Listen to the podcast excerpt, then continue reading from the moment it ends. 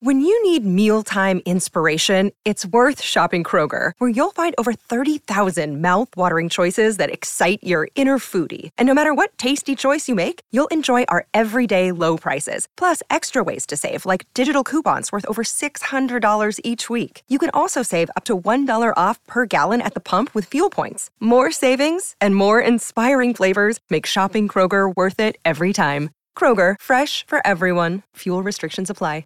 Another day is here, and you're ready for it. What to wear? Check. Breakfast, lunch, and dinner? Check. Planning for what's next and how to save for it? That's where Bank of America can help. For your financial to-dos, Bank of America has experts ready to help get you closer to your goals. Get started at one of our local financial centers or 24-7 in our mobile banking app. Find a location near you at bankofamerica.com slash talk to us. What would you like the power to do?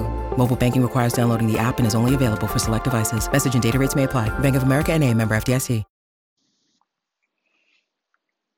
Hey, everybody. This is Doug Roberson of the Atlanta Journal Constitution with another edition of the Southern Fried Soccer Podcast. It is Halloween, October 31st, and last night Atlanta United got spooked a little bit uh, in what turned into a 1 1 draw against Toronto at Mercedes Benz Stadium. Toronto, one of the worst teams in Major League Soccer, was able to pull out the draw with a goal in the 88th minute off a pass to the back post that was headed back across the goal to an open Perruzza who only needed to head it in.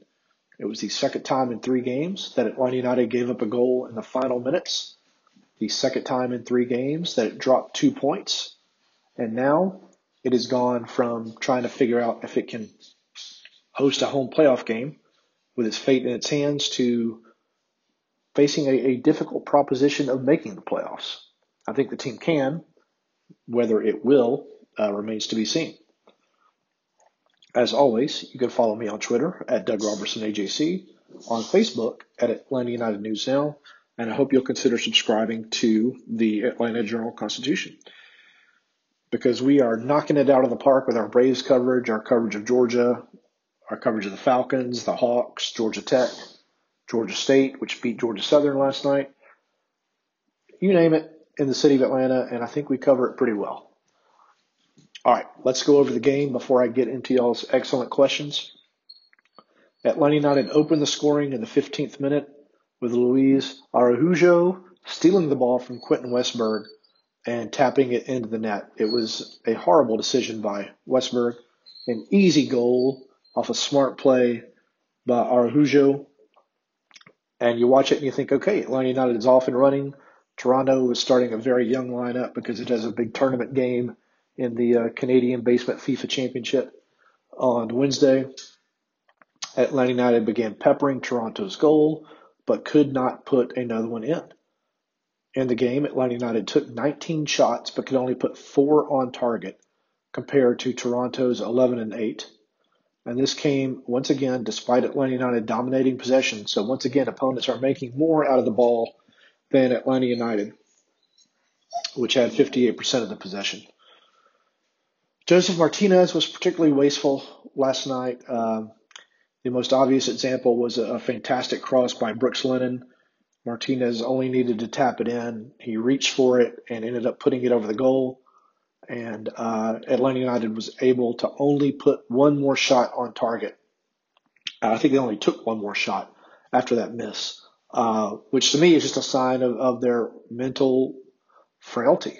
And I know they don't agree with it, and I know they don't like to talk about it, but this team does have an unfortunate history of simply in the regular season not being able to, to rise to the occasion in the past two years. You go back to the MLS is Back tournament, even after that disastrous first two games, it still had a chance to advance, and it couldn't pull, pull out a result in the third game. The end of the regular season had a chance to make the playoffs, could not get that done now throughout the season, whenever it has a chance to finally put a stamp on something and either qualify for the playoffs or put itself in position to host a playoff game, it cannot get the job done. It's mind boggling considering that and this is this is I'm not pointing the finger at any one particular person. This is just the roster itself. You have three national team players on the back line. Brad Guzan, George Bello, Miles Robinson, Brooks Lennon, former U.S. Youth National Team member. You have more than $30 million in transfer fees spent on the attack, and yet this team cannot close out opponents. Uh, it, it's a bizarre, bizarre circumstance. So now let's look at the MLS standings to give you an idea of what is coming. New England, of course, is the supporter shield, firmly in first with 73 points. Nashville is second with 52. NYCFC is third with 50. Philadelphia is fourth with 50. Those four teams have clinched playoff spots. Now, the fight for the final three Atlanta United is in fifth with 47 points and two games remaining. Orlando is in sixth with 47 points and two games remaining. Red Bulls are in seventh at 46 with two games remaining. DC United is in eighth with 44 and one game remaining. Columbus is in ninth with 44 and one game remaining. Montreal has 43 with two games remaining. If Atlanta United defeats Red Bulls on Wednesday, it will clinch a playoff spot. If it loses or draws, it's going to need help. It sounds easy. Red Bulls are a team that Atlanta United has never beaten during the regular season, never really played particularly well at Red Bull. So let's say it drops all the points there because that's what history tells us. Then it's got to go to Cincinnati on decision day, the absolute worst team in the league, but a team that is going to be playing basically to keep Atlanta United from clinching a playoff spot, and it is going to bunker. And we all know that Atlanta United does not do well, like most teams, against a team that is going to bunker and try to play good defense. Um, it's something that Atlanta United players will point out. It's difficult to do, but that's why Atlanta United spent so much money on those players. So this is a difficult spot for Atlanta United. I went and figured out today the team has dropped uh, eight points because of goals scored by opponents in the final 10 minutes of games this season, uh, which is just not good. The, the goal on against uh, the goal scored by Toronto is very similar to a few other goals allowed this year. A little bit of ball watching by some of the United's defenders, a little bit of arm raising for offside, and not enough people actually marking a man. Um, it's it's a weird thing, and the team just can't seem to get past it. So it's got to outscore people, and it couldn't do that last night. So that is the problem that it faces. Um, you know, Pineda didn't come across as being as frustrated as he did against NYCFC when they scored in the 90th minute to pull out a draw at Mercedes-Benz Stadium. But he said he's concerned, and he said he's frustrated. Miles Robinson said he's frustrated. Ezequiel Barco seemed fairly calm. Didn't get a chance. I thought about this on the way home. Didn't get a chance to ask him if he's considered that that could be the last game he's played in Mercedes-Benz Stadium, at least for Atlanta United. Um, but we were more focused on the game than the future last night. So there's really not a whole lot more to say about that game last night. It was uh, just not a good performance. We can go through some individual things really quick. Araujo led the team in chances created with five. Barco was second with four. Um, they created 15 chances last night, uh, but again, could only put the four shots on goal, and one of those was by Alan Franco. Araujo had his one. The only shot he put on goal was his goal. Martinez put two of his five shots on goal. Barco didn't put a shot on goal of his four. Uh, little you know, um, Pineda didn't use as many subs last night, and he didn't bring any defensive subs. He's he kind of questioned himself because he did that against NYCFC and it didn't work out. But when you've got Ibarra, who went and played 90 minutes on Wednesday and did well, to not bring him in to try to control the middle of the pitch when you've got when you're nursing that lead, to not bring in George Campbell, I, don't understand. I understand the need to want to score, but I also understand the managing of a game. Uh, I, I think it's just a maturation thing, an experience thing for Pineda that he'll get there. And I don't know if that would have made any difference on Saturday either, but it, I don't. It would have, I guess, said we're trying to manage the game rather than just trying. We're trying to outscore. I don't know if that's right or wrong. Uh, i have never managed a MLS team, so it's difficult for me to say. And I don't like second guessing a manager, particularly about stuff in within a game, because there's information that I don't have All right, so let's get on to your questions. Alan Henderson says, You remember the Ali fight where he conserved his energy by leaning into the ropes, avoiding punishment, and wearing his opponent down, eventually winning? Uh, actually, he wasn't avoiding punishment, he was taking the punishment, but he was trying to minimize it by covering his head and keeping his shoulders in. So it was his elbows that were getting hit a lot. The rope a dope. Uh, says, I don't know if that was the plan, but Toronto did that same trick last night and would have won, but for Hollywood, Araujo's goal. Just an idea. Now I'll go read your stories. Yeah, it's called countering, and a lot of teams do that against Atlanta United because they know they can't outscore, so they simply try to limit Atlanta United to zero or one goals and then steal a goal at the end, and it's working for a lot of teams this year. Um, so that, that's a good observation, Alan. Joshua says, uh, I can't believe I'm typing this, but it looked like Josef was the main culprit in our dropping points tonight. This might have been his worst match in an Atlanta United kit.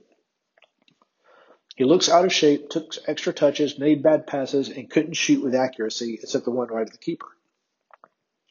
Everyone has a bad match eventually, and he wasn't alone. Barco and Bello both could have pulled the trigger more quickly tonight, but it feels strange thinking Josef was the stinker tonight. That being said, I'm still grateful we're in the position to make the playoffs. End of July, I wouldn't have believed it. Yeah, that, Josef did not have a good game last night. Uh, you go back to the game before, he really didn't have a good first half. Um, and the previous game.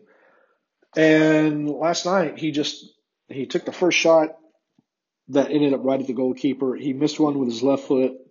He couldn't get a hold of that um, Brooks Lennon cross. He just he doesn't look right, but still, ninety percent of Josef is better than a lot of strikers in Major League Soccer.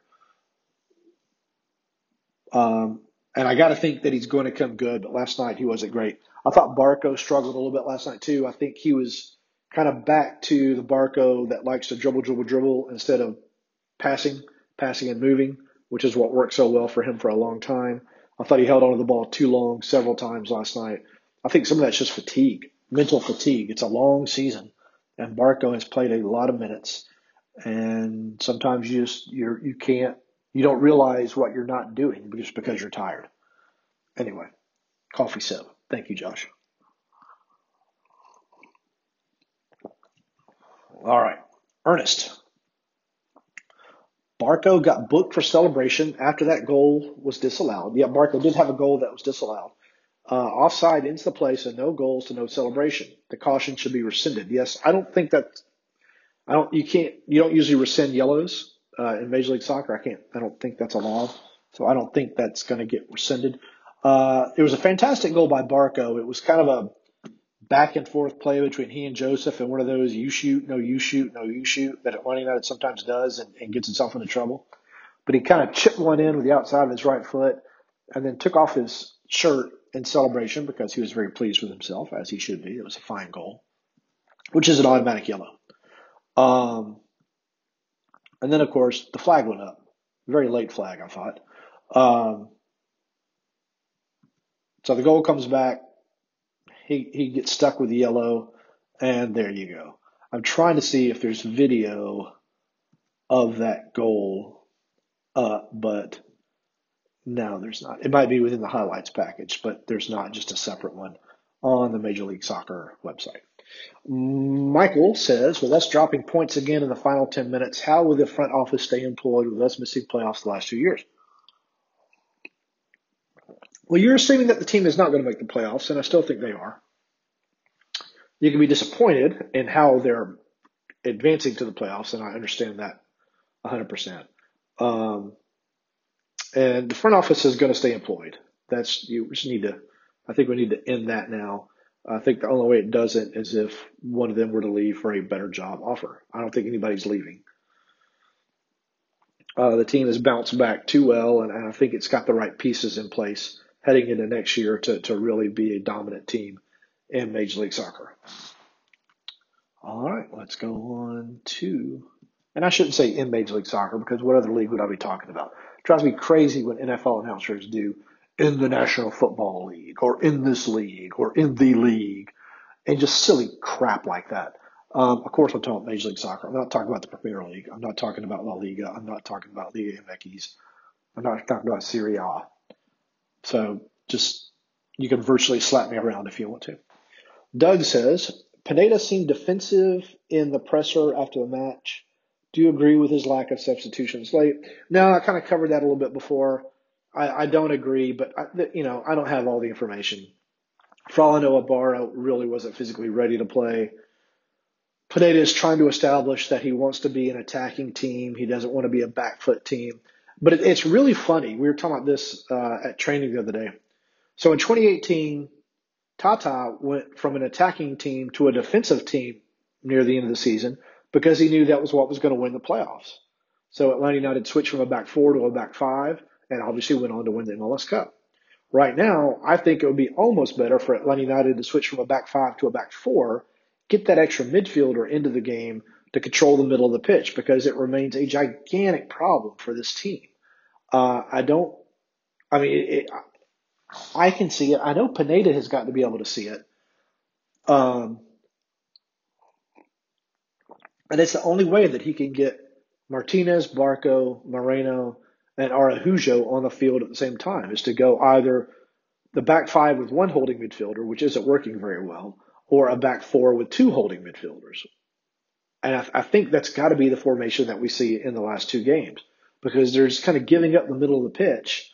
And Toronto was able to flood no numbers forward in the final 10 minutes last night, and it got the goal. And NYCFC was able to do the same thing. So we'll see uh, if he learns from this, and off we go. Adam says, any other teams drop nearly as many points after 75 minutes than Atlanta? I don't know that question. I don't have access to that information. We don't get uh, access to Opta and or Second Spectrum, which is the stats that Major League Soccer provides. It makes no sense to me why the league doesn't make that doesn't buy a license that uh, people who cover can use. Um, it would behoove them to do so. I've talked to them about it. I've complained to them about it. I've cajoled them about it, and it's not going to happen. Um, so instead, we're left using some very good websites, but websites that don't compile the data the same way. So sometimes it doesn't all match up, and it's just a shame. Uh, it would be a giant. It would be a great thing for Major League Soccer. It would improve their coverage, particularly in a season as long as this um, in which we need stats to sometimes build stories or stats to build stories around or to support stories. Uh, Adam with a second message. Um, to say we're angry and gutted right now is an understatement. The Lawrence non PK happened right in front of us. Uh, oh, I think that's the one that uh, Josef Martinez got knocked down in the box. He'd already gotten rid of the ball. Um, I thought it would look more like a dive than anything else, so I didn't really think that was a penalty kick. A penalty kick. Was there a goal offside? No, it was not. Watched that video several times. Uh, Walkes keeps the guy who heads the ball back across on, and then I think Mulraney keeps the guy who headed the ball for the goal on. Uh, there was no offsides. It might have looked, it was close, very, very close and it might have looked like an easy offside uh, in live action, but it was not. Um, why are our guys not shooting on first chance opportunities? That's a good question. I think that to a man, Atlanta United's players sometimes hold on to the ball too long instead of just ripping one. And it cost them last night. And Adam finishes with a grr, which I understand. And I think this is our last question uh, in the podcast. And I think this is from a new uh, person, Christopher. So thank you, Christopher, for doing that. I'm going to take a sip of coffee before I get into your long email, and thank you for sending it. I know you'll have tons of questions about how we blew this game, so I wanted to go a different direction. I felt like the officiating was better tonight, but I've always been curious as to why we can recruit players from Europe to MLS, but not referees. I realize it's probably not a realistic fix, but we often complain about the officiating, but never do anything to fix it. What is a legitimate solution to this problem? I think a lot of it is pay. If you pay more, then you'll get a better quality referee. They also have to be licensed, uh, I think, uh, by uh, CONCACAF to referee in Major League Soccer. I don't think that would be a difficult process for some of these guys. But there have been referees from England to go to different leagues, I know. Um, and the head of PRO is Howard Webb, an Englishman who was a one of the world's best referees. Um, so I, th- I think it would just be increasing the pay. And I have I've wondered that question myself, Christopher. So thank you for asking and giving me a chance to, to air that out. Uh, second, the third kits have been fun this year, but they're only for this season. Is there any push to get all the teams to always have a third kit, or at least let's let teams choose to have them? There are requirements that have to be met um, for a team to get a third kit, and that requirement is a number of jersey sales have to be surpassed. I wrote about this. If you go back and Google my name and AJC and uh, third kits and Adidas and I think Darren Eales, just put those into a Google search engine. My story will pop up. And I wrote in there a little bit about how this happens. I don't know if uh, Atlanta United is getting a third kit for next year. I do agree with you. I think they're fun. I think they'd be great for merchandising, but they're also, you know, costly to produce. You have to de- design them, produce them, distribute them. Uh, it is there is a cost, um, and a lot of teams don't sell enough jerseys for it to be warranted. So we'll see. And let's see if we have any more questions. Oh, I'm sorry. We do have a couple more questions. Kyle, thank you, Kyle. Sent us one. Hope you enjoying your Sunday morning coffee. I am. I'm going to take a sip right now. After last night, how would you rate and or evaluate Atlanta United as a playoff team and potential contender for the cup? To me, this felt like a loss similar to the NYCFC game where we just can't confidently close out games against weaker opponents. Well, really, you're not closing out games against stronger opponents either. Um, is a playoff team. Didn't close that one out. This is a team that you look at it on paper and you think, yep, it can contend for the MLS Cup. Yeah, it can win an MLS Cup. But then you watch it play and there's something that killer instinct is missing. And I've told this to a couple of people. It the team needs a, a captain, not Guzan, because he's not he's the goalkeeper and he can't be out on the field with the guys, cajoling them or, or encouraging or whatever. That's going to just tell get these guys together, make them focus, make them understand what's at stake, and you know inspire them to execute. And Josef could be that guy. And he's been the captain before, um, and he speaks all the languages, so he could do it. I don't know why he's not it. Um, but it might be time to consider. But I think that's part of the issue, and it's it's a weird thing. Um, but to me, this team just mentally isn't quite strong enough to win a, a championship right now it could get there really easy, really quickly. It just needs a couple of good, strong performances to kind of believe in itself a little bit more again. And I think it needs to buy into the team ethos and stop trying to do highlight stuff and just play simple pass, simple pass, simple, simple pass, simple movement, simple shot. Um, I mean, Josef loves to do those one touch spin passes, but they don't work anymore. Uh, I don't know why, but they're not working. Uh, for example, Barco with the over dribbling last night. Um, it, it's a weird thing, but yeah, right now I wouldn't I wouldn't rate this team to win the MLS Cup. Ben says, "How was that goal by Toronto not offside? Because the player wasn't offside." Ben. Uh, there you go. We're going to see if we have any more question on the Twitters. I don't see. Pedro asked if the team needs another striker. Yep, it could use another striker. Um, but Josef should be healthy for next year, I would think. But it do, does still need a, a, good backup striker. It's a shame that um, you know Brandon Brandon Vazquez had to be left in the expansion draft, but I still think he's a talented player um, who would be a fantastic striker behind Josef. Um, I think he'd be a fantastic striker in MLS if he could just get some consistent minutes. But yeah, you'll see the team make a move for that. Um,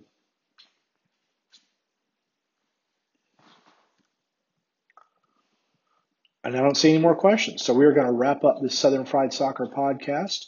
Once again, this is Doug Roberson. You can follow me on Twitter at Doug Roberson AJC and on Facebook at Atlanta United News Now. I hope you'll consider subscribing to the Atlanta Journal Constitution. You can read it on your phone. You can read it on your laptop. You can read it on your iPad or your Kindle or, or whatever device you choose to use if you don't want to get the paper product. We have, uh, I don't know, lost track, like 10 pages of Braves coverage today, for example. Uh, fantastic coverage by an extremely talented group of reporters um, that I, I hope you'll consider subscribing. You can email, I think it's customer care at ajc.com if you want to do so. Uh, and then you'll get all the coverage of Georgia and the Falcons and the Hawks and Georgia Tech and Georgia State and Kennesaw State. And, uh, anything that's going on in Atlanta, you know, that, that's of significance, we're going to cover it and we're going to do a great job. So I hope you'll consider it. Um, it's October 31st. Atlanta United a 1 1 draw with Toronto. Two games remaining at Red Bulls on Wednesday, at Cincinnati on Sunday, and we'll see if this team makes the playoffs. Y'all take care. Have a great Sunday. I hope you watch the Braves tonight. In Atlanta, one voice has stood out for over four decades. An AJC original, The Monica Pearson Show. Let's talk about how you got to ESPN. Revealing interviews. You are known as America's doctor, but I want to know who you were before that. When you have a different name, you have different color skin, it can be tough. With Atlanta's most famous faces as you've never seen them before. I'm telling my story. This is the American dream. The Monica Pearson Show streaming now on AJC.com.